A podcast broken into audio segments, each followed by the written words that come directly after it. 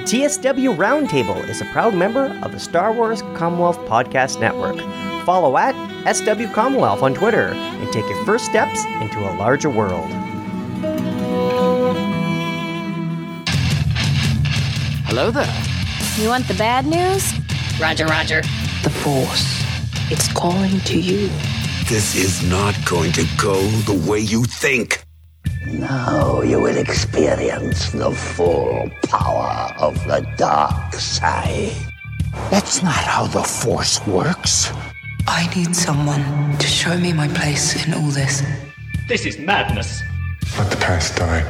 Kill it. It's a trap! Fulfill your destiny. No!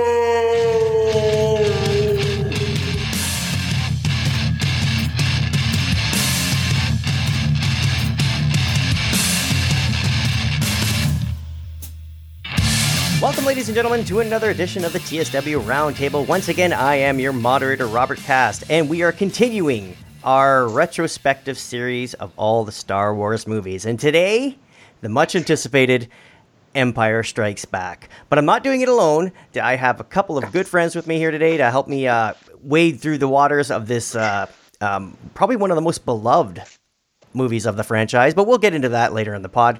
First, I'm going to introduce all the way from the UK, my good friend from the Retro Inc. podcast, Adam. Say hi, everybody, Adam.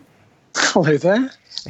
and well, and it's an honor to be with both, both of you today. Oh, yes. Well, I will uh, introduce the other uh, gentleman we're having on today, and no stranger to the roundtable. And probably if you're a fan of uh, to talk Star Wars and all its, uh, its podcasts, uh, my co-host of the TSW comics. I say hi, Tim. What's going on, everybody? I'm sure you're tired of hearing me. well, no, and it just it, this is just uh, one of those one of those things where it's like I set out, I think last almost well, last year or last February, I put a list of all the Star Wars movies, and I'm saying, okay, I'm doing a retrospective, which, by the way, I should say is copyrighted from the Nerd Room. Uh, an idea that I borrowed from Tim and, and, the boys over at the Nerd Room because they did a huge retrospective series on the MCU films leading up to Avengers: Infinity War. Am I right, Tim?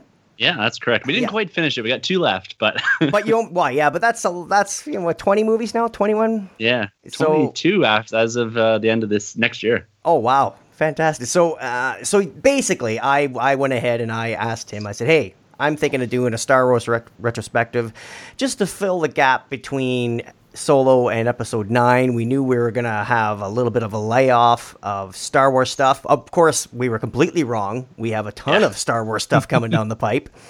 So, um, but hey, we're knee deep into it now. So we're we're finishing this thing. We're here. We are at episode five, Empire. So, Thank you, Tim, for uh, letting us dabble in. I, I wanted to make sure with you guys you weren't going to do the Star Wars retrospective. You know. No, it's uh, a little bit. It's within the sandbox, but I don't think we could offer the same amount that you're getting out of here with contributors from across the Star Wars Commonwealth giving to this retrospective series. So I'm looking forward to today, man. Empire. It's it's one of my favorites. It is. It is. It's one of everybody's favorites. So uh, here we go. I'm just gonna start it off. So I'll throw it to Adam. Um, Empire Strikes Back. Where were you? uh, Ten-year-old boy. Um, I was taken actually by um, uh, a British actor who's on a British soap. He took me to the cinema to go and see it, um, and uh, obviously because we didn't have anything like internet, so it was the trailer that you'd have seen for uh, another movie that popped up showing Empire Strikes Back. It was in the newspapers, the full page ads. So we went to the premiere, which was in London, the Dominion Theatre in London, the cinema, uh, where they have all the premieres now, and watched it. And I think the most profound thing was coming away from the the news that Luke's father was not uh, um, somebody who was just a farm man, and that reveal was so massively huge and it hit home so so powerfully that uh, it questioned it gave you a lot more questions and i think that we were saying earlier that this this movie had the same effect on us as kids and probably adults watching it as it did with people who were watching episode 8 yeah it, it threw a curveball it was a much more arty movie. Obviously, with uh, Kershner sort of filming this rather than Lucas, it had a very different feel. As Lucas was was over, but literally just said to him, "Just do what you like, and we'll we'll do the rest of the effects. You just do what you do." Um, I think it's a very cold film. I mean, certainly the, the first half an hour is all set in a very cold place, so it gives you a very sparse kind of feel of for this galaxy. Um, but you know, the, I think the the taglines at the very beginning of the of the uh, of the the title where it says it's a dark time for the rebellion, um, and that's exactly where it's putting you in. You know, well, what? Why is it a dark time? We've just seen the Death Star blow up. So what comes after this is really um, very exciting, and uh, and it really was a very powerful film. Still rates in everybody's uh, in everybody's list as their number one, but this is my number two of the entire Star Wars movies. Fantastic. Uh, yeah, and I don't know about Tim because both Tim and I are Canadian. I don't know. We we when they when they start the movie, this is a dark time for the rebellion, and they show it and they they pan over to Looks like and, home. and it looks like my backyard. I'm like, Yeah. what's not that bad? What's so bad about this? yeah, exactly. so, uh, all right. That's Uh, summer. yeah, exactly. That's a, that's a you know a nice September day. so Shorts, right? Yeah. Um, Tim, uh, a little bit of perspective here because you I think you're ten years my junior. So by the time Empire came out, like this. Luke, uh, or, or not Luke, I'm your father. Just no, I am your father. Was already revealed. Like, was this something you've just?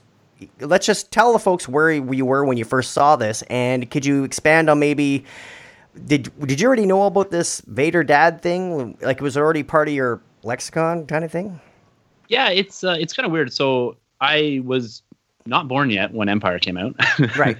I um and my first experience seeing this was somewhere between that original blue, purple, and even more purple box set and Oh, the special edition. So I saw this for the first time on VHS.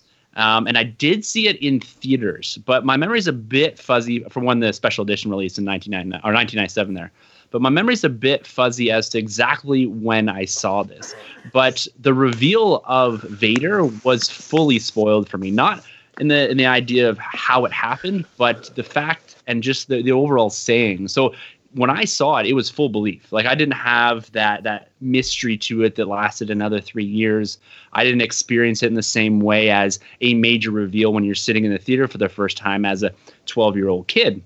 Right. So for me, it's always been a bit more about the spectacle that Empire is, and how dynamic the film is, and how much it and how much work it does towards expanding the overall universe. It it really changes things for me when it comes to Star Wars because we get to see a whole new set of planets. The Battle of Hoth is my favorite battle in Star Wars. And that's my favorite vehicles. And seeing the how dynamic Vader is in this film, seeing Luke grow and doing something different, expanding the Force. So this film has always been for me is that big expansive part of Star Wars. And even coming off the back end of A New Hope when I first saw that, that that's a bit more of a personal film. And this one to me does all of the work in getting Star Wars and building up mystery and building up the universe. And so that's why I've always really loved Empire Strikes Back. We, we see Hoth, Dagobah, Cloud City, Lando Calrissian, everything. It's wild. And I absolutely, absolutely love this thing. Yeah, yeah again, this is. I'm sure this is. We're not going to try to make this a, an Empire love fest, but like as Adam said, yeah, this ranks in ev- everybody, every Star Wars fan, at least top three. Like, I, I haven't heard anybody put it lower than three. Like, it's, it's just one of those films. And what the point I was getting at with, uh, with the reveal of Vader, it's almost like if, uh, say, if you're watching The Sixth Sense with Bruce Willis and you just know the ending already. Like if you're just born and then boom, it's just common knowledge. That's the ending.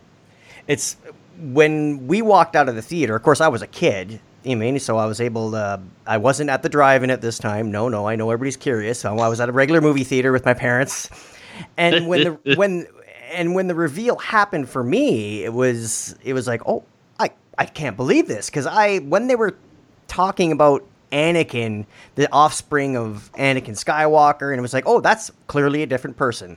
It never occurred to me as a, you know, I mean, I was eight, seven, eight years old. It never occurred to me thinking, oh, well, wait a minute, I mean, Darth Vader could be a title, could be a a knighthood, Yeah. if if as it were. Like it wasn't.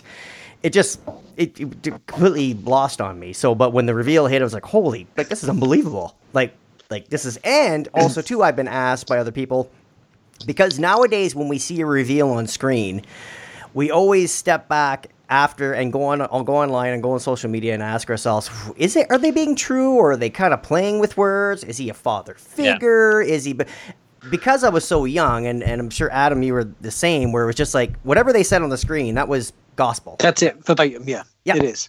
All kudos though really goes to not just George but Lawrence Kasdan in writing Yeah. this uh, this f- fantastic script, and and really putting uh, you know something much much deeper into the Star Wars universe that had only just you know only just three years before, or so you know just given us um, almost like a like a pop film, A New Hope. yeah and then this came along. I mean, he, he relied very heavily on the first one being such a massive hit in order to give him the budget to do this one. And essentially, the things that matter the most in this are things that actually didn't really cost a great deal of money. The father and son reveal, the Dagobah swamp revealing what the Force really is Yeah. Um, uh, the kind of uh, I suppose Lando character, you know, being an old friend but not really knowing, you know, really any background to him. You know, why wouldn't we think he was going to double cross him? We knew nothing of him. right Um, bounty hunters, um, epic space cruisers, um, and I think probably more importantly, a little green guy who became so profoundly important in Star Wars, and and where all of that um, verbal context of what the Force is coming from where George had come from uh, with his teachings that he or or his teacher, his master, who taught him uh, a lot of stuff on on myths and legends. Yeah, you look at with with Lawrence Kasdan actually writing this, you can see his fingerprints all over it. It's, Yeah. it takes that formula from A New Hope and just breaks it up. You know, how many movies do you have where you have your main characters split up doing different things, almost in two totally separate films? Absolutely, You've got yes. Luke off doing his own thing, his own journey. You've got Han, Leia, and Chewie, and the and the and the droids over here. So it's it's was really cool how they were able to make what felt like two or three movies combined into one, but it still flowed very well. You're bringing back Obi Wan from A New Hope in this Force Ghost. So you're introducing, like you said, Adam, a whole bunch of new Force elements to all of this, while also introducing a new figure to explain, give you the context, give you the exposition that you need to understand what's going on. So it's all about world building in this Yes. in this one where and friendships too. yeah. because the first one we, we got these bunch of characters that get thrown together to rescue a princess and then in this we see the frustration that han has with leia we see obviously the droids but we see that that actually after the after the after hoth where you know where luke flies away and the the the, the falcon goes off and they say we will join back later on you know, we'll, we'll get together later and and you you've you know obviously Han rescued uh, Luke out into the uh, from the snow, and that bonds them together. There's a lot more bonding going on in this film. Um, they come together as five of individuals, but they really are much more of a family in this.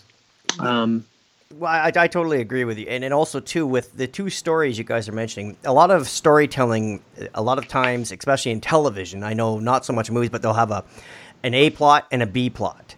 Now, this is two things running at the same time, but it's not A and B. There's no lesser of the two. It's like A and A one or A Yes. two. Like it, it's they're both integral to the to the movie. Normally, they have you'll see uh, when when we talk about B plots, they'll talk about a little side thing going on to lighten up the mood of a movie, right? That takes uh, takes the edge off the seriousness of a story. But this is not the Han Leia on the Falcon isn't lesser than Luke and Yoda on Dagobah. They're both just as integral and just as important, but important in completely different ways. Yeah. I say you need that though in this film because if the three of them are together, you can't individually develop them the same way that they do. You needed Luke to grow as a character and putting him side by side Han, especially coming off the back end of A New Hope and how big Harrison Ford was and how big that character is, he overshadows Luke when they're together to a degree. And you needed Luke out there doing his own thing, growing as a character. And you needed Han to have someone like Leia opposing him and giving it back to him because he can dominate the screen, but put him against Carrie Fisher and they have good interplay there. That balances that character out where Luke doesn't have the same effect with Han Solo as far as the balance, right? You want the, the the people watching it to focus on Luke as being your hero, but you have a tendency to shift over to the charismatic Harrison Ford playing Han Solo when they're on screen together. So I thought it was really good to separate those two from a storytelling perspective because it allowed you to grow individually and grow with those two characters. Indeed, I totally agree with you there. Yeah, and uh, what I should uh, I should I should have said this at the top of the show, but this is if anybody's not familiar with our retrospectives, we're not doing a beat by beat breakdown of the movie, scene by scene. This is just uh, three people coming together and just talking about uh, a movie that's that they love, or you mean, and we've had retrospectives where people didn't like the movie so much, but we're on it to give a counterpoint of view. Like this is, you know, so that, that's just what it's all about. So if someone's expecting, okay, next scene, uh, three, uh, act two, or whatever, the like, no, this that's not happening here. So now, uh, something else I wanted to mention. Um, this is this came out in a world where sequels weren't always weren't quite the thing they are today. You know, I think we were we had a Rocky two like there wasn't uh, like once the 80s hit as soon as you had a hit movie it was okay let's sign up sequel. Like it was just an automatic. Sequels weren't an automatic thing back then. It was almost like you had your movies and then they were done. So like for as far as sequels being i think this is pretty much the most successful sequel uh, like in movie history. Like it, like I'd be it's hard, got to be. I, it's I'd got be, to be. I'd be hard pressed. you you can have a few up there. Mm. Like I don't. You mean, but what else could rival? Like as far because whenever you see, especially with something the size of Star Wars or A New Hope to our younger listeners, like that was so huge. How do you follow that? And then they bring this, which yeah. is completely different, but with all the same. Like it's just it's it's it's hard to wrap your head around, especially in a time when sequels weren't an automatic. Like, absolutely. We've done a retrospective on 1980 on the Retro Inc. podcast, and the majority of the films that came out in 1980 were all one-offs. Yeah. So, thinking 1977, 78 for the UK for A New Hope, this coming out as a sequel was very new. Right. Very, very new. And I think you, Rob, you've you've you've totally hit that. That actually, if you looked at every sequel that there's ever been to any major film, Empire beats it in yeah. terms of of quality, not necessarily in terms of uh, bums on seats and and financial gain. Right. But more importantly, I think in terms of what has to be the greatest sequel of all time, Empire uh, but I mean, Toy Story 2, let's just put that there. Of course, yeah. Is, a, is an amazing sequel to an incredible film. But, but it's not. It's not. I think I found. I, I, know. I know what you're. I think I f- you know figured out what yeah. you're looking at. Toy Story Two is great. This is not Star Wars Two. This is exactly. This is yeah. Empire Strikes Back. This is a complete different. When you say uh, ESB, you know like you, you're lasered in on exactly what it is. There's, it features this, a lot of the same cast, but it's not the same story. No, exactly. No. This isn't. Yeah, this isn't uh, Rocky two or you mean or even Rambo two, like First Blood Part two. Like it's it's it's yeah, not. Everything has a two to it, and this is just a. It could pretty much be a standalone. Like it's it's great. You you look at sequel crafting yeah. of. Uh, if even the, the early 90s and all that there's a there's a real tendency to go back and redo the first film if right. you had success.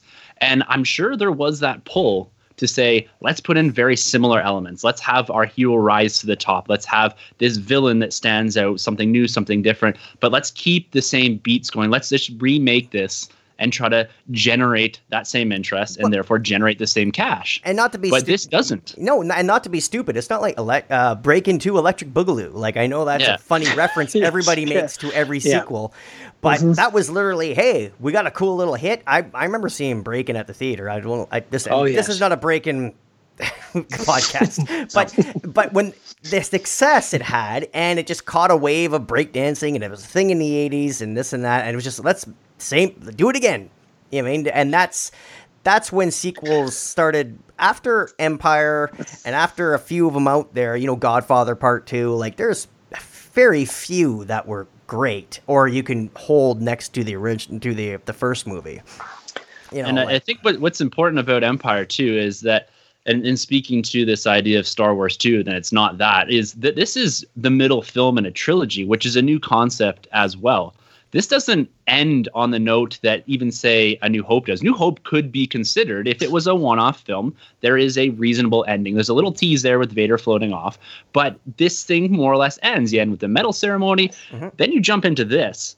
This is a second part in a three-part story. This isn't setting up and saying, "Okay, we'll finish off number 2 because maybe we'll get number 3." This is telling a full story that doesn't end with this film. And so when you talk about sequel building back then, it didn't really exist for number two, but it didn't exist in a in a film sense for something this expansive that we're definitely doing number three. And here's your tease because Han is gone.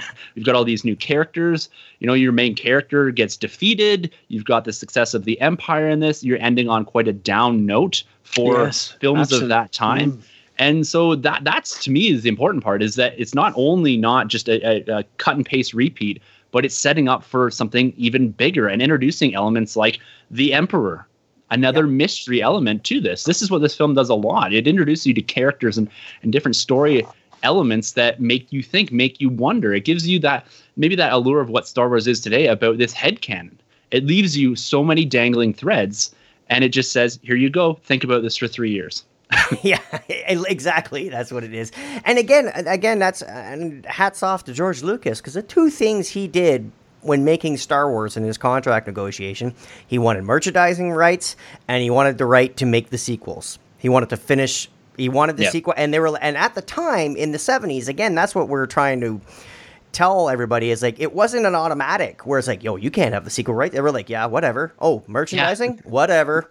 Like so. Imagine that now. Like people uh, sign on for six films now.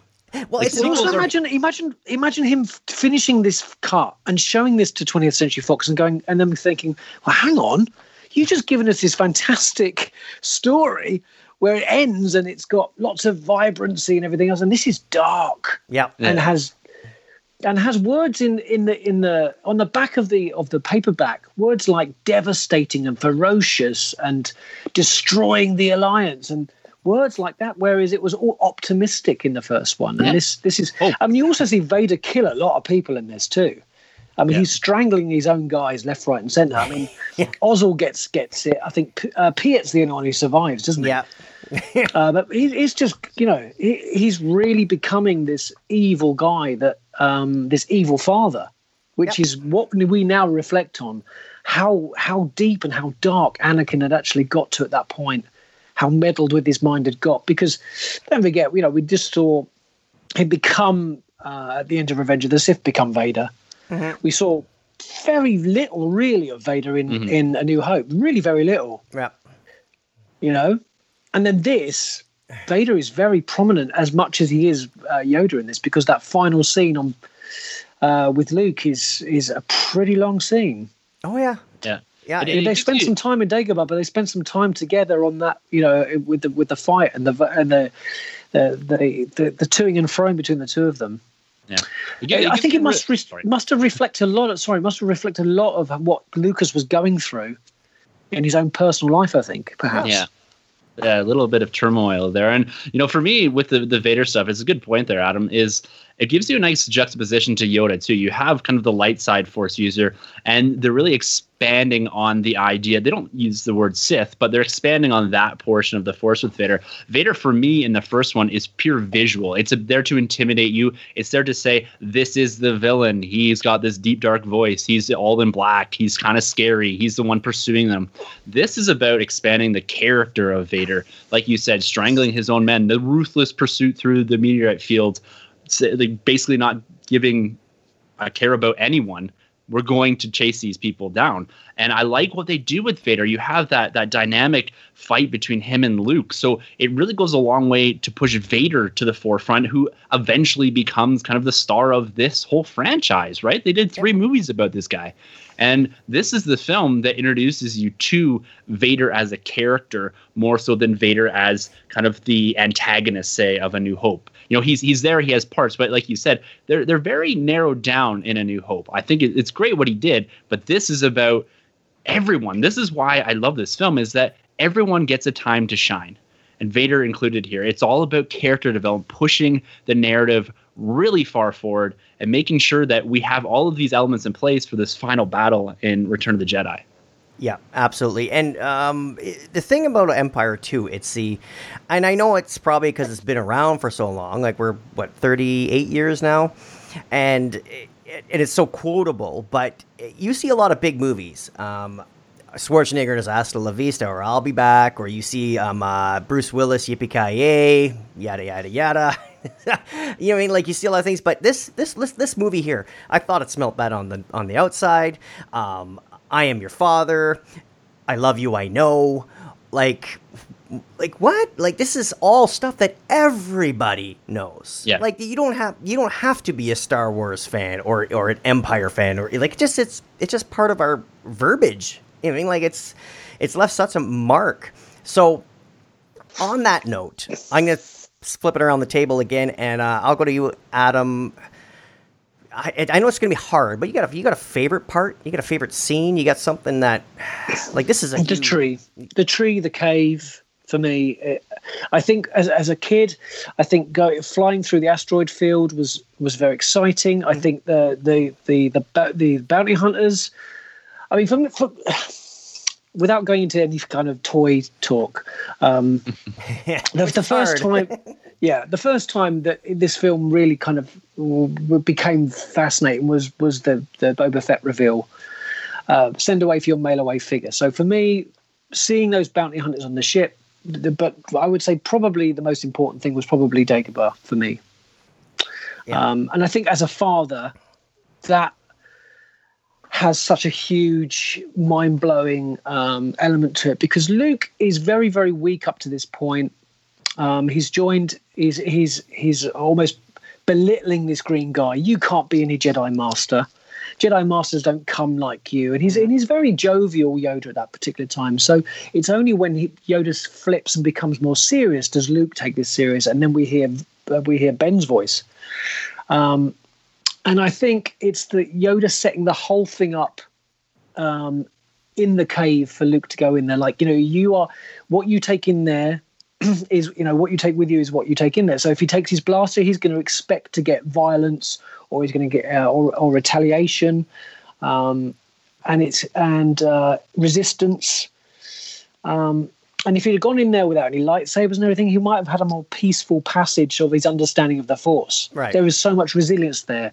The the lifting of the of the X-wing. You know, he can lift some stones, no problem, but that's too big. So it's showing that his resistance to, to fully let go of of who he thinks he is and become who he's supposed to be. Yeah, and um, do you think uh, not to get off this movie, but you think that was mirrored in Last Jedi with Rey going into? Oh the- yeah, Y- yeah, like- absolutely. that's what. That's exactly what Rian Johnson Literally mirrored. literally, yeah. Well, if you listen to the commentary to The Empire Strikes Back with George Lucas, he he's constantly saying, you know, all my movies have reflections of what came before it. I just keep reflecting it time and time again. You know, and this is the, this is the important thing I think for him Yep. is that if you keep repeating, it becomes almost like an hypnotic thing that you understand the mythos behind uh, this film. Yeah, he says it's like music. It's like same Yes. same same music, but different different uh, harmonics, different Well, melodies. Like if we different- didn't ha- if we didn't have anything of of um, if we didn't have anything of, of John Williams's music in Rogue One, even just an element of it, it would have Yeah. felt wrong. Or in Solo.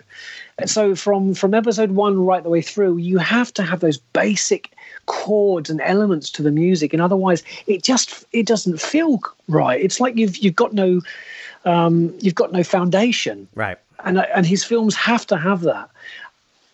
This is the first time we hear the Imperial March too, right? In this Yes, film? it is. Yeah. So Which there you is- go. That's is like one of the most iconic. Yeah. yeah. It- you which is- think like yeah, retrospectively, you're looking at A New Hope, and if if you had told me ten years ago that the Imperial March isn't a New Hope, I would have said you're crazy. Of course it is. Yep. Because Well, it's, it's Yo- just Yoda's it's- theme as well is beautiful. Beautiful piece of music. Yeah, and and also too not and while we're on again, I want to keep bringing up other movies, but but this is the quintessential sequel movie. You look at uh, it's everything like you said is woven in, and you think that some pieces are, of course, they were in Star Wars, but they weren't. It's like a Back to the Future too, when it's like Marty, oh, when you call him chicken, it sets him off. Right? Yeah. And they build it up to the point where it's like, oh, yeah, you, you can never call Marty chicken, except it, it's never mentioned in Back to the Future, the first one but it's done in a way where it's like, oh, that's always been part of the thing. But in the movie making, they're like, no, they made us as viewers think, oh, this has always been a thing. And that's the same thing as Empire. This is, yeah, of course, the Imperial March. Of course, this is all, to, you mean, this is, this, we take it as, it's almost like the movie, uh, George Lucas and Kershner and everybody is tricking us to being like, yeah, you've always known this, but we didn't. you know, what I mean, it's just what an odd. Yeah. You mean, yeah, I don't know. Well, I, we have a tendency in the nerd room to refer to this as the Winter Soldier effect, is that it retroactively makes the previous film better by what they do in the storytelling they do in the second film. Right. It ties up a lot of elements. It brings in a new dynamic to what you saw before. And this has a, a real tendency to do that. Yeah, A New Hope is a fantastic film on its own, but now when you build in what they what they do and what they construct in Empire, it retroactively makes a lot of things in here better. Yeah. And it's not because the story's poor, it's just because it, it- like in the Marvel universe, right? It, everything is brought up by subsequent sequels because they're building a universe around this whole thing. You know, they're expanding on everything. So now you know a bit more about the Force. You go back and look what was done with uh, Luke in the trench run. You're like, okay, there, there's something a bit more here. So it's it's building those big elements in Star Wars, and they do a lot of work here to do that. That make A New Hope better. It recontextualizes a lot of things for me, and so that's that's why this is such. I say I keep saying it, but I keep coming back to the idea that this does so much work to make the whole universe better, bigger, exactly. and And- it's yeah, and they make it so, and they even make mention in the commentary uh, that the uh, when Luke takes off and Yoda does, no, there is another. And Mhm. we all know now that that's Leia. Spoilers if you haven't seen Jedi. Well, I don't know why you'd be listening to this, but neither here nor there. But uh, it, basically, George Lucas was saying you had to make Luke expendable. And and what people don't realize now, as kids sitting in the theater, it, it worked. I mean, I'm not saying you can't enjoy Empire unless you saw it when it first came out. That's not what I'm saying. We're not we're not uh, we're not uh, gatekeeping here or anything like that. That's but we didn't. Oh, whoa, wow! There's a chance Luke could die. You mean like we don't? The what they he did throughout that story by adding in these little tidbits was was amazing to keep us going throughout the movie. You know, you know what I mean? Well, Like, go ahead. Yeah, oh yes, oh yeah. Well, I wasn't saying say, well, one moment that is, is the awkward moment because of the third film. Yes. It's is that kiss. Yeah. What? Yeah, but, and again, it throws you off because they didn't know. So of course not. So we didn't know. So it's like, oh, we totally believed everything. Like so. Um, okay, but back to uh, I'm gonna flip it back to Tim. You got a favorite moment from this movie? You got a favorite? Uh, it could be anything. of course I do. Go ahead. you know, for me, it's it's always been about the Battle of Hoth. You know, we talked about this a little bit on the spotlight that we did a few weeks ago, Rob. And that battle for me is the quintessential battle for Star Wars, and it's not in space.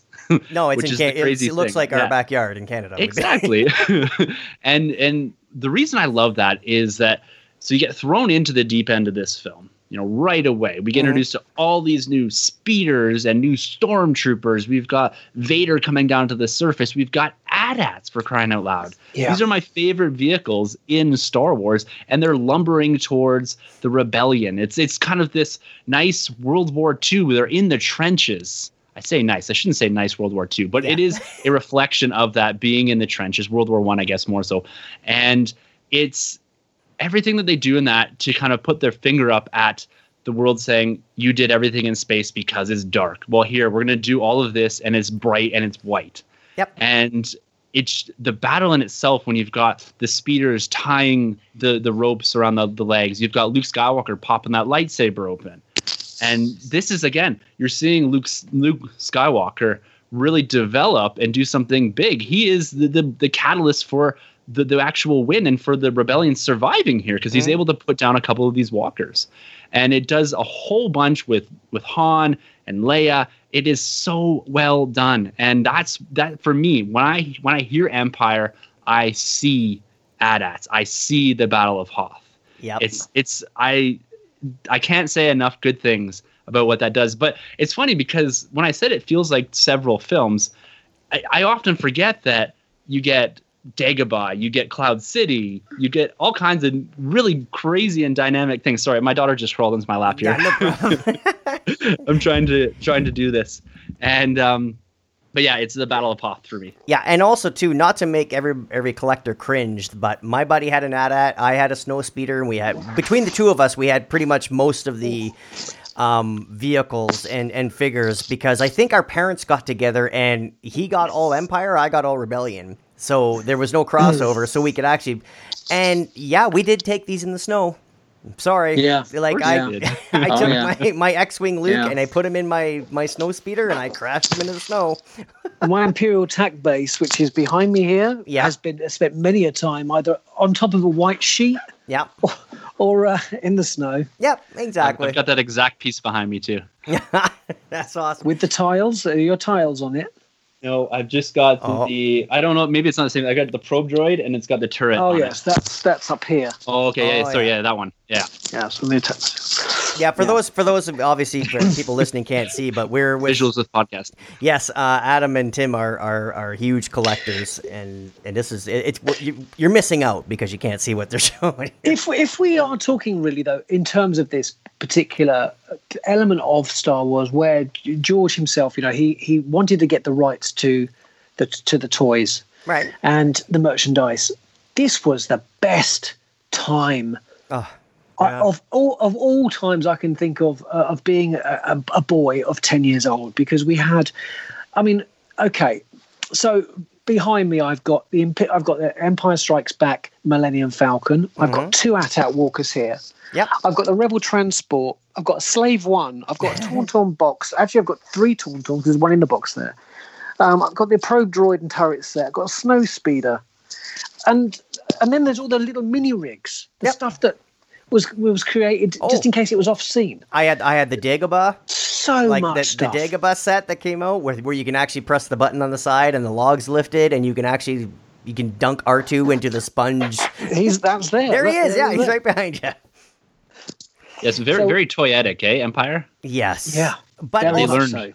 so. Very much so. Whereas episode uh, eight wasn't at all. I mean, you'd think in because it has the same vein with where you've got the Force Awakens being a very, as I say, a very poppy kind of movie. Just Mm-hmm. pop. Here it is. It's very bright, colourful. Yes, it has some dark moments, but uh, but but uh, but the Last Jedi has a very similar vein to Empire. Of course, but- and yet toy wise, What would you there make? wasn't anything. what would- really, what, what new toy would you make from the Last Jedi? Would you make the uh, the the sea cow?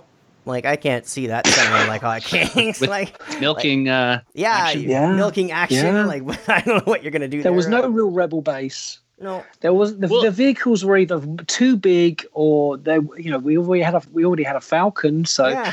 but there was there wasn't really anything in it. Those little And- speeders on the Last Jedi were not particularly great either.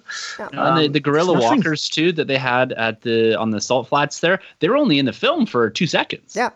Yeah, They, they should have been in the film way more, and maybe they couldn't. Like I found that Rogue One used the AT-AT or that style of vehicle a little better than they did. This was just kind of a march towards. and it. It could have been Hasbro didn't did Hasbro actually make one of those? No. for, for There was yeah. a. I think there was one that there was one is for that Rogue AT-AT? One. There was one for There's Rogue one- One, and there yeah, was that was uh, the one that and there was one for by Lego, wasn't there? And that was it.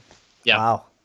So But it very just- poor. And it Yeah. just says more to the point, Adam, is with with your set talking about the uh, the toys. Like it was like it, was yin and yang. We had Tatooine. Well, what's the opposite of Tatooine? Well, Hoth.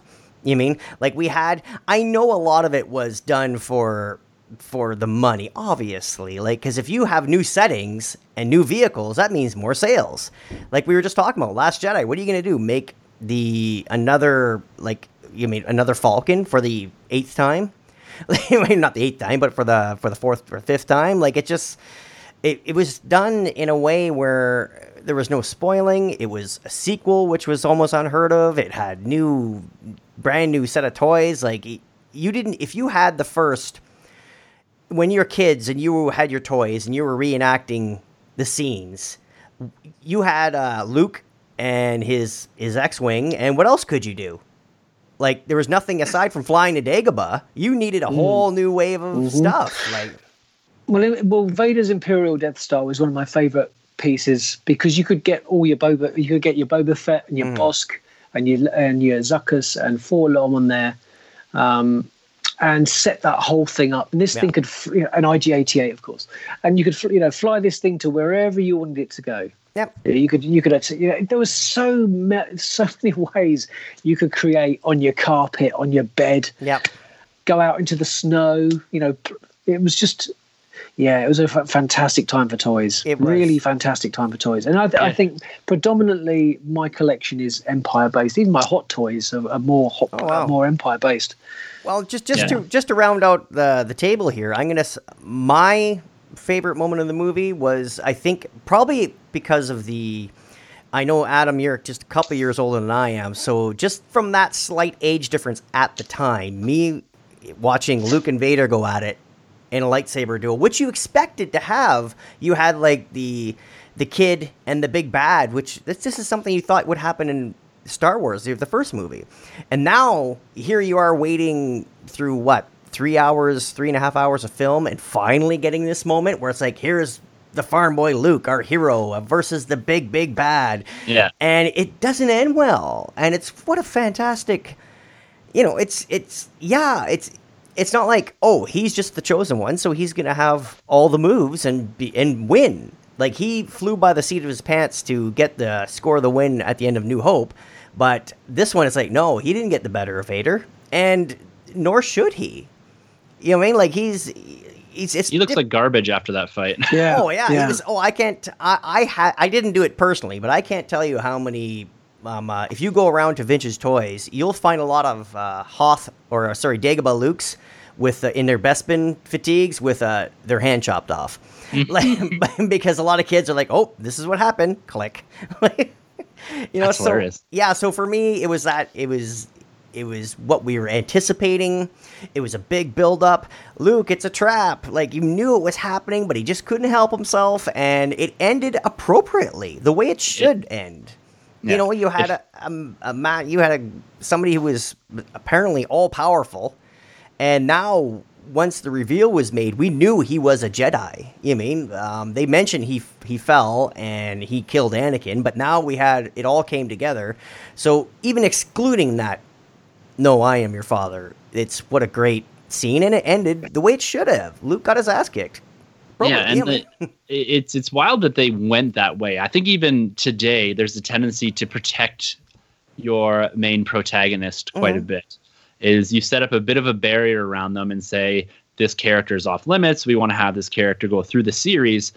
Where they took this and they they flipped it on its head and said, "Look, our main hero, he's not going to win this because." Like you said, in A New Hope, it- it's a bit more of that formula where he's the one that destroys the Death Star. He gets the big win in the end. This here, they tear it all apart and all down. Right. And to me, that does way more for Luke than him defeating Vader in this moment would have done. You know, looking back on 40 years of filmmaking and, and the universe that's built around it, I think that is one of the more defining moments of Luke Skywalker as a character than any other one. yeah, well, yeah. Go ahead, Adam. You like you're going to say something. I well, yeah. I, on a different note, I want to sort of really just talk about Bespin because one of the things about Bespin that I love so much is just purely the colors in in this film. It goes from the pure whites to the very dark of the of space for the asteroids. And talking of which, I'll go I'll go back to that in a point in a second. And then we go to Cloud City, which is has got these lovely pastels and oranges and light blues, and it's just very, very sort of 2001: A Space Odyssey looking. Mm-hmm. And it, and then we go f- from to the the dark orange of um, the carbonite area and the very dark bleakness um, of of that. And he, he, you know, this this film really does the textures of this film take mm-hmm. you somewhere very, very interesting That's you know, from makes it very so light to very dark, from very dark to very light, and then from and darkness within the light of that particular s scene, and then obviously, um, you know the, the the finishing where you're just like we now we've got to go and find Han Yeah, absolutely. and and and that left a lump in your throat because you you just didn't know what happened to him. Yep. And, Not uh, at all. But Not this- at all. Yeah, so it's like you read my mind, Adam, because this is what I wanted to do just on kind of a, one of the last turns around the table. Anything else in the movie that y- you loved, or, or even stuff that, that you didn't like, or something? Like for me, and again, n- not to be that guy, but Hoth Leia is, Carrie Fisher is so stunning. And it just it, it's it's uh, like I know and, and again this is not Yeah. I mean because we're not doing the oh no look at Leia in uh, in her in her Jabba Slayer outfit no no no What- Mm-hmm. that that's not what I'm talking about I'm talking about you have a, a beautiful woman who's buttoned up right up to her neck but still Well, even like, in her just- Bespin fatigue, she looks beautiful in that dress. exactly like just wow Beautiful. like just Mm. stunning so um Tim, this movie is any other other little tidbits around stuff you like, stuff you you know even make you cringe. I know Han the well, fine, I'll see you in hell. It's like whoa, what? it- like on the Tauntaun, I'm like that was a little overwritten. Like you know what I mean? Uh, other stuff like Yoda chewing the food, like mm, when he's eating Yeah. Luke's rations. That's awesome. I don't know why. It's like he's the way he's chewing down on that you know, sausage or hot dog. I don't know what he's friggin' eating. yeah. yeah. I do like Joviland Yoda. yes. um, I guess a couple points here that, that I really enjoy is both the introduction of Lando Calrissian and Boba Fett in this film. It it does and it adds another layer of, of supporting cast and expands that mystery. And you know we've seen the the expansion of Lando Calrissian both in comics and in film now. And Boba Fett, yeah, he's become kind of this this huge character without really having much to do in either of the films. And I know presumably we're getting some allusion to that in The Mandalorian as well coming up here soon. So it's it's those two characters that that add to the dynamic of our original three, and then you add on Chewie and, and the droids here. But I, I love how they bring in those characters to add that new dynamic to Star Wars, to the, the big three. So we're giving new people to play off of here. We're not sticking to that kind of original core. And Boba Fett for me, you know, Slave One, the costume, the the bounty hunters on on the Star Destroyer, brilliant stuff. I have all the Black series of those. That's that's one of my favorite scenes, iconic scenes. And these guys are in this film for two seconds. And how many action figures of Bossk d- is there out there? You know, like this is what speaks to Star Wars so much in in the idea that it's very toyetic and each moment is something big because you know I've got the the vintage collection of the of the bounty hunters. I've got the Black series. I've got all kinds of stuff for characters that have seconds of screen time. So again, mm-hmm. speaking to that toyetic nature of Star Wars, and I guess for one cringeworthy thing, C-3PO in this film, Oh. Little much. he he pl- he's meant to play kind of that um, or bring a little lightheartedness, I guess, to what is Right. inevitably a much darker film. But he's just way over the top to me. Not as far over the top as you get him in Attack the Oh Clones, yeah.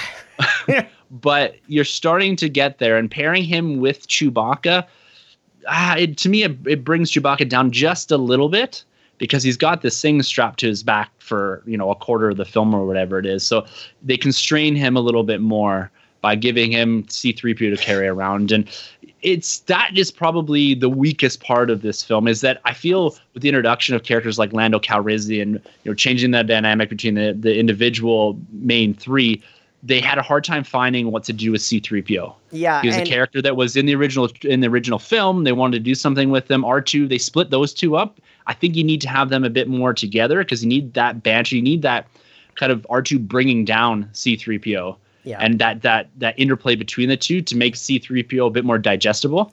Where in this, it's like, okay, I, I'm I'm I'm good. Like, yeah, and also well, Leia too, does switch him off in the Falcon. He yeah, Yeah. eh, thankfully Yeah. yeah, She and, and also too he he holds him up. He falls behind on on Hoth when they're trying to escape. He, he's like Yeah. he's, he almost gets him caught.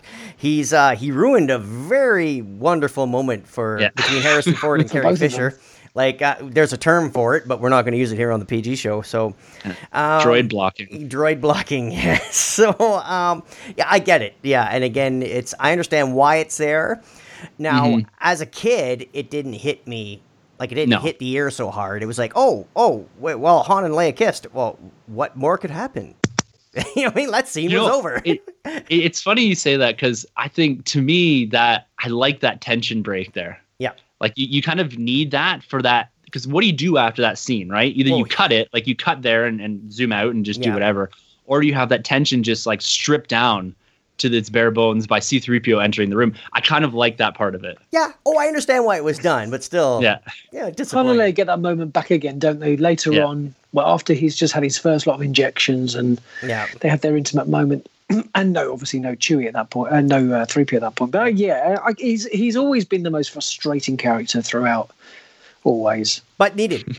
You know what I mean? But needed. Yeah, you know, He Everyone's is needed. right. Yeah, exactly. So, uh, Adam, just things about the movie, just tidbits here and there. You know, you mentioned Bespin. I know you love the Dagobah, but any other uh, one-liners, whatever, whatever comes. Up. Well, to one of the head. things that always baffled me was why the slave, why Slave One, was hanging out in the trash at the moment when the Falcon is releasing from the Imperial cruiser. Like, why is it? Do What is we- he doing? Do, do we get an answer for that in Attack of the Clones? In hindsight, because he's seen it done before, because because uh, Obi Wan did it to his dad. Yeah. That's it. That's it. So it, that that's what I mean. Like it, it may, that's and we discussed uh, Lucas mirroring. So But uh, maybe uh, we're talking. We're talking that you know, Attack of the Clones wasn't even out. Oh, of course, yeah, yeah, yeah. At first So viewing, it was those sort of things. Ozel Ozzel was always another one of these ones. I just thought, hang on a minute, he's he's given too much away here. Maybe he's a spy. yeah. You know, he brought them too close, too too too soon. Um, oh, there's no base there. You know, we've we've had a look. There's nothing there. It, I used to think that he was a spy. Right. Interesting. I never thought of that. Um, well, yeah, I mean, it's quite a, quite a thing. If you think, if you just go into this film and think that you know he's he's a spy, he's a rebel spy, Right. but obviously that there's no reveal. But he's a rebel spy, and then you just watch his lines. He's like, no, no we've we've tested that system. There's nothing there. And then again, he brought them too too you know brought them too soon into, from Lightspeed, obviously making Oh, the rebels yeah, very yeah. aware of him there. And he's like, you're a fool. Why would he do that unless he wanted to, the rebels to know Yeah. that they were coming? He was. I really it. like that. Yeah. Wow. That's awesome. There you go.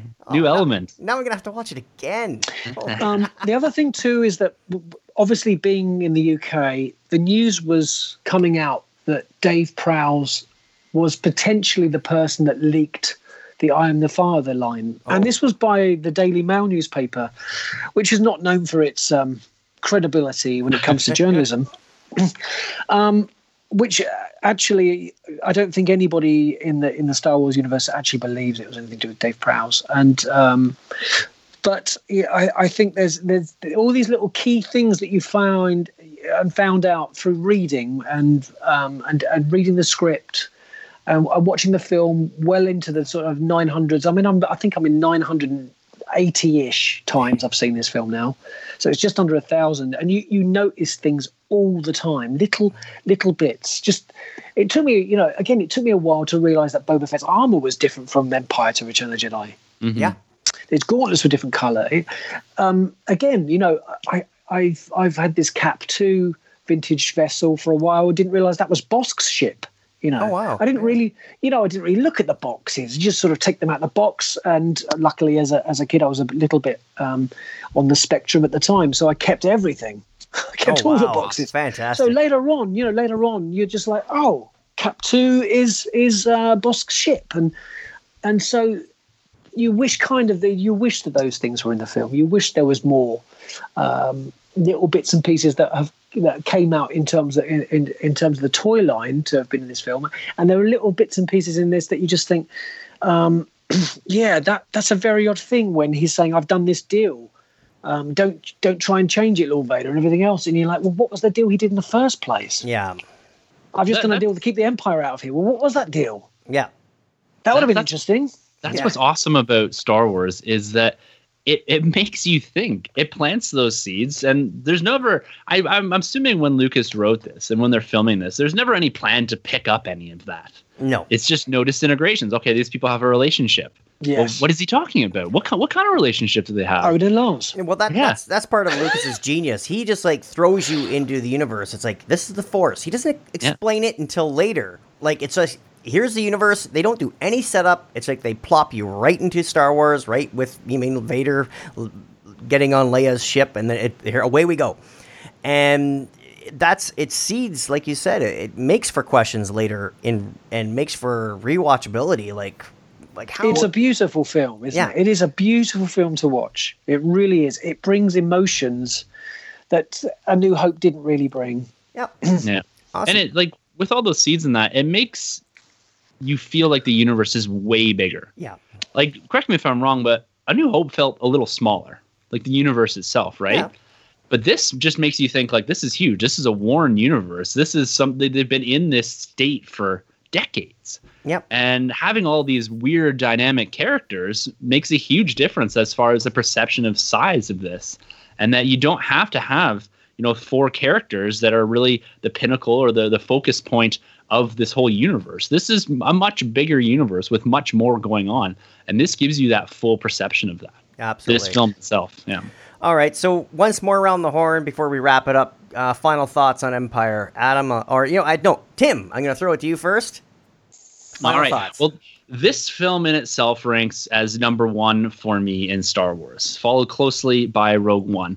And I think for me, there's a lot of a lot of key things that are similar between those two films in the sense that it it does a lot as far as the action goes. It does a lot for at least from Rogue One to, to Empire. And Empire in itself, it's like I said at the top, it's all about how it expands everything. It makes this to me a full universe. You know, as a comic book reader, as a fan of Marvel and all that, I love the idea of continuity building and and showing the expansiveness and just these little hints and teases all over the place. This film does that tenfold. It gives us Yoda, Boba Fett, Lando Calrissian. It splits up our main characters and grows them more so than they could have ever done it if they're chasing the same thing.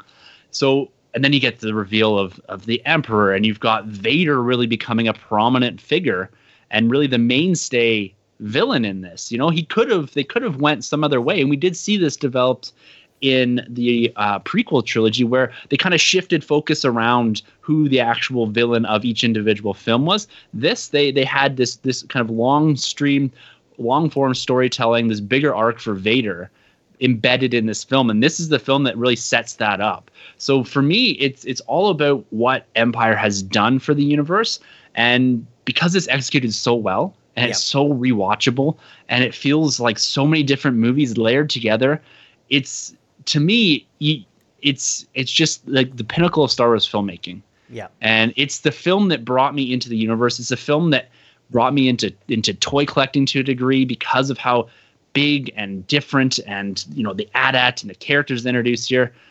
That's why empire is, is my favorite film is because it's it's what hooks me into this universe and what's kind of kept me and and watching it grow over the course of you know two hours it's unbelievable to watch how well unfolded this film goes so yeah number one for me for star wars Awesome. Well, uh, you know what I'm going to do? I'm going to give my final thoughts because after doing uh, the New Hope retrospective, I know better than to follow Adam. So I'm, that's why I cut Tim off here. So I'm gonna I'm gonna let Adam have the last word on the on this retrospective. But for me, Empire, awesome again. In a, in a time, I know a lot of it has to do with nostalgia, but again, don't take me for that. That's not gatekeeping. That's this is just I was a I was a kid and I loved Star. I, I was such a young kid when Star Wars came out, and then this movie hits, and I was it was right at the perfect age. It was everything you wanted it to be, but it left so many questions and, and the anticipation, especially with no social media and only schoolyard banter and no like eh, we I was too young to subscribe to magazines or anything else that could have got me anything more as far as information. So I had to wait until three years until Return of the Jedi came out. Like it was just the toys, the anticipation. The, in an era where sequels were not an automatic or even a thing, this set the bar and set it unex- extraordinarily high for sequels. It, it's it's great as a standalone movie. It ends on a bummer. Like it just it hits all the right notes. And for me, it just I can't like I just I know this is kind of a Empire love fest, and, and we wish we could have had a more uh, divisive conversation. But you know what? Nowadays, this is uh, big December 2018. I think it's okay to have a non-divisive podcast about Star Yeah. Wars, and, and and and we have a little love fest for a change. So uh, yeah, for me, love it. I. I, I can't. I echo all of your statements, Tim, and I, I can't. Uh, I can't say enough about this movie. So, Adam, Awesome. final thoughts on Empire. let's hear it In short, apart from No Hope being my number one film of all time, Empire Strikes Back is from the adventures of Luke Skywalker, and this is exactly what this film gives you further adventures of Luke Skywalker. Tim, you just summed it all up, mate. You just summed everything up. So, what is there else to say? This is the greatest sequel of all time. In most people's eyes, it's the greatest movie of all time. And it deserves to be seen by our great grandchildren. Yep. Absolutely. Awesome. And and again, uh, I'm sure with all of us having kids, I made sure to sit down. I watched my oldest sit down and see that no, I am your father moment. And and you're not looking at the screen when that's going on. You're looking at your kid and you're watching their brains Yeah. the back of the wall from their head exploding. so, uh, okay, so guys, thank you so much for being on. Uh, real quick, Oh, one- very welcome. one more time, uh, Adam, where can the good people find you on the internets and your podcast and all that other good stuff? Well, you've, as a a member of the uh, Star Wars Commonwealth Podcast Network, uh, we are Retro Inc. Podcast with myself, Andy, and Jeremy. We have the Retro Inc. Facebook group. Uh, also, uh, we have Instagram, Twitter, and all the usual places. So it'd be great for new people to come and join us on the Retro Inc. Uh, podcast page. Um, both Andy and myself are massive listeners of you guys at the Nerd Room, and um, I don't know if you hear us, you know, sucking up to you week after week, but we often do. Yeah, I love Uh, what you yeah, guys we- are doing over there. One of the things that we just do is we cover we cover all the things that you're covering, as well as Star Wars and everything else in between, and retro gaming as well. Fantastic. Tim. You can find everything that myself and my cohorts at the Nerd Room do over at the nerdroom.net as well as starscommonwealth.com. That's where you can find too everything, like Adam said, that everyone's doing in the Star Wars Commonwealth. And Twitter is where is best to get a hold of us. I'm at the Nerdoram. Uh, we like to hang out there. Don't do Facebook too much anymore. Um, so yeah, if you want to get a hold of me, Nerdoram at on Twitter and the Nerdoram at gmail.com if you're ever looking to to fire a question our way. We release episodes every Thursday. And then you can also find me over on the TSW feed doing TSW comics with Rob Cass once a month here. We're gonna we gotta find some time to record because we got this Vader series is Oh, coming to an end here soon. And and, And, also uh, we got the new I got I just picked up the the new Yes. series coming up there. Yeah, So, the if- Age of series. Yeah, Yes. Qui Gon and Darth Maul. So yeah, some exciting stuff to talk about there. So you can catch us hopefully before the end of the month here in December. It's a little tougher, but Yeah. you'll be hearing Rob and I back together again at some point here in the not too distant future. Awesome. And you can find Fantastic. myself. Uh, you can find myself. I am at Robert MM Cast on Twitter. I also do the Roman Potting Cast, which is a comedy adult show. Uh, check it out if you're if my me and my buddy Roman or my buddy Roman and I we just hang out and talk about weird headlines in a uh, not appropriate for kids, but it's it's all in good fun. It's all lighthearted, so we have a good time over there. Again with Tim on TSW Comics once a month. We uh, get we break down what's going on in the uh, in the talk in, in Star Wars comics, and also too um, if you are so inclined. Um, Tim and I are going to uh, make an appearance at the celebration. Well, we're not going to be on a Yeah. panel. We're not going to be on stage with Lucas and all them, but We tried. We, yeah, we will be there. So, uh, America, the Redcoats are coming. The Redcoats are coming. so, I'm gonna have to be uh, I'm gonna have to be messaging you guys when you're there, gang. Can you pick me up? yes. Can you go and stand in queue? That's and again, I've talked about this before. I can't wait to see Tim walk the floor at this. uh, it, it, I'll be have to bring a wheelbarrow for his jaw and also a, a, a special gloves to carry his credit card because it'd be rather Yeah, you're- warm. My wife's gonna appreciate your presence. Tim, do you really need all of that? Yeah, exactly. yes, I do, Rob. Yes, I do. Well, you, Tim, you very kindly picked me up an R5D4 from the uh, 40th anniversary Yeah. collection. and there's still those things that you know we can just cannot get in this country. So, yeah, I think you might we'll be definitely getting be in contact. you might be getting a PM for at sure. that point. again, yeah. So uh, you can meet up with uh, Tim and I and a bunch of other people from the Commonwealth. Um, we're looking to have a great time down there. So we'd love to see you, and we'd love to you know shake hands and walk the floor, and you mean break a little bread. Well, pizza in the in the common area, I guess. Or believe me, the food You options. bruise, maybe? Yes, Yeah. maybe, possibly. So, again, guys, thank you very much for joining me on the, the Empire Strikes Back retrospective. Uh, I can't wait. Look forward to hey, Return of the Jedi is next, and don't forget about our uh, my roundtable, my spotlight edition. Yes. I've already had Ash from Skyhoppers. Tim has already taken part. Adam, we got to line something up. I got Kyle from Tumbling Saber. He's scheduled this week to do a recording, so we're hitting up Busy all man. Oh yeah, we're, we're, he's a busy man. Yeah, he is. He's way busier. Than Oh, you're I a am. busy man. Uh, yeah, I'm. A, I'm. A, yeah, well, I find time. so, again, everyone, uh, thank you for listening, and uh, we'll see you next time. Later.